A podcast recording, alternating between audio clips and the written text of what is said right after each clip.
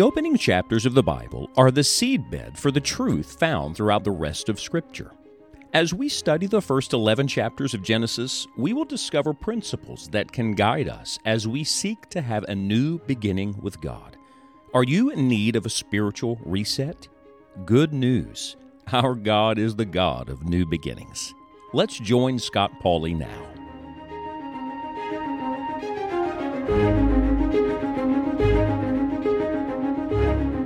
At the core of every sin, there's a lie because its origin is in the liar, the devil.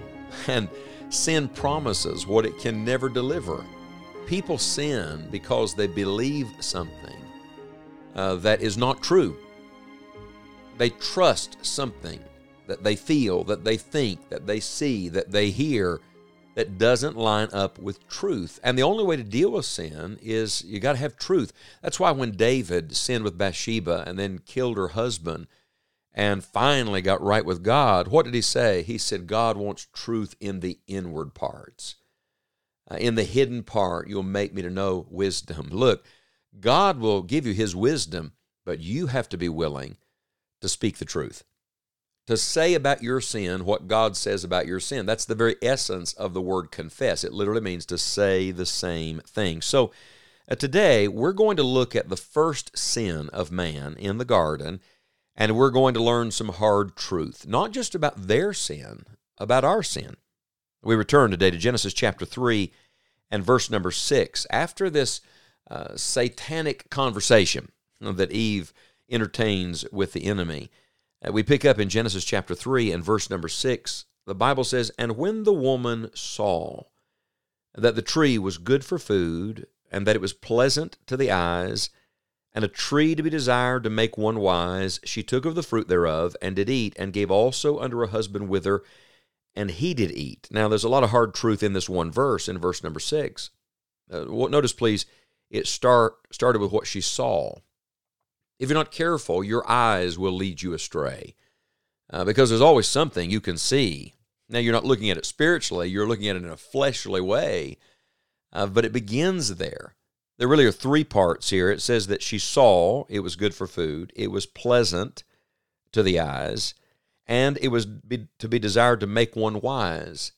Uh, someone has rightly said that this corresponds with the lust of the flesh the lust of the eyes, and the pride of life found in First John.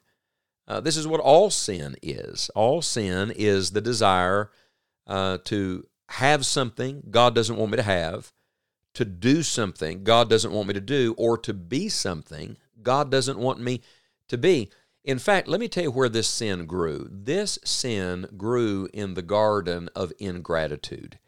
Think about this for a moment. If Eve had simply been so thankful and overwhelmed with all God had given them already, all they had to enjoy, who they were, uh, the fellowship they had with God, I believe that thankfulness, that gratitude would have kept them from thinking this way.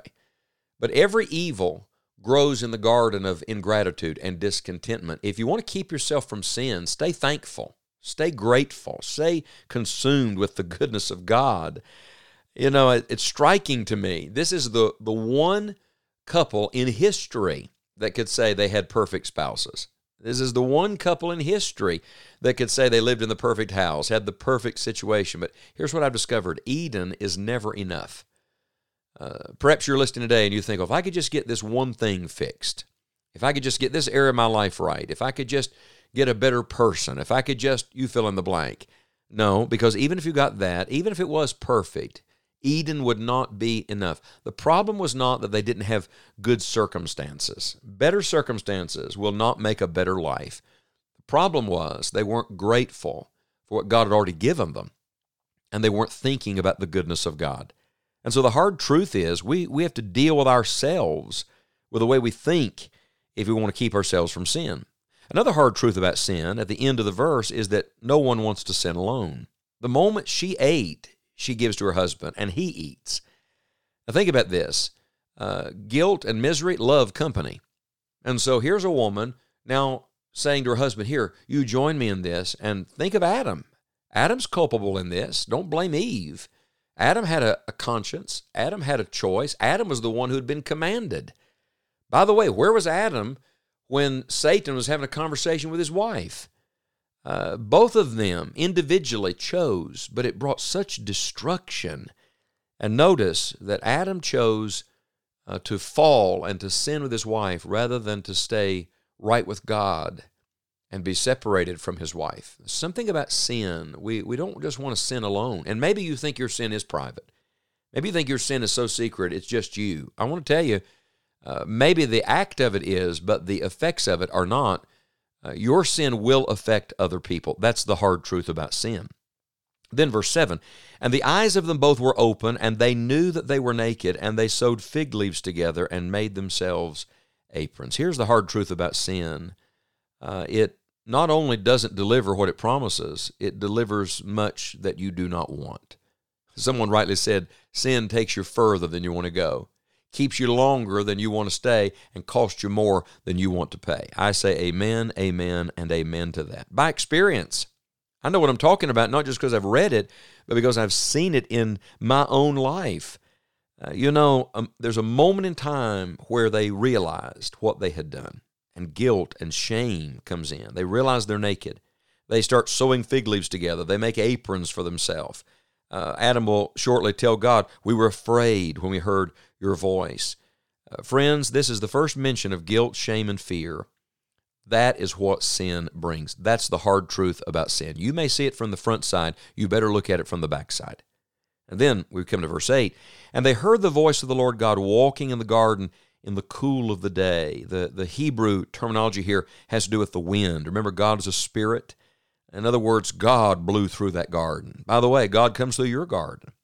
And Adam and his wife hid themselves from the presence of the Lord God amongst the trees of the garden. See, when a man is out of fellowship, he will soon be out of place.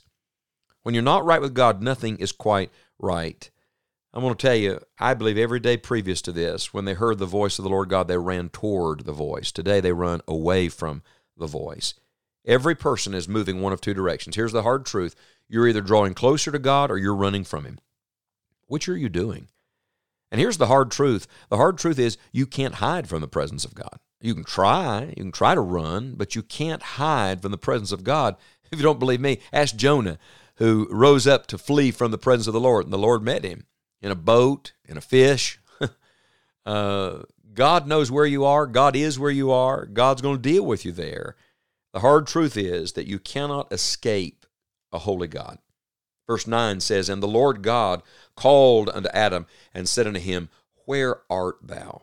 And he said, I heard thy voice in the garden, and I was afraid because I was naked, and I hid myself. There it is again. You cannot hide from God. Uh, by the way, when God said Adam's name, and, and God speaks to us individually, when God said Adam's name and said, Where art thou? God was not looking for information, He was looking for confession. Do you think God knew where Adam was? Sure. How, it'd be comical if it wasn't so tragic. Sewing fig leaf aprons together to hide their nakedness, hiding behind a tree that God created. Friends, the eyes of the Lord run to and fro throughout the whole earth, beholding the evil and the good. God knows right where you are. You can look to the left, to the right, in front of you, behind you, but you better look up because God has his eye on you. And God is simply looking for one thing. He's looking for you to confess your sin. 1 John 1 9. If we confess our sins, he is faithful and just to forgive us our sins and to cleanse us from all unrighteousness. Whoso covereth his sins shall not prosper, the psalmist said, but whoso confesseth and forsaketh them shall have mercy. Friend, don't try to run from God or hide from God today run toward the Lord. No matter where you are or what you've done, you can have a new beginning with the Lord. A great way to experience this new beginning is to have a fresh start in your devotional life.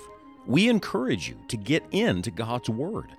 On our website, enjoyingthejourney.org, you will find a wide variety of devotional plans from which to choose. We hope they're a blessing to you.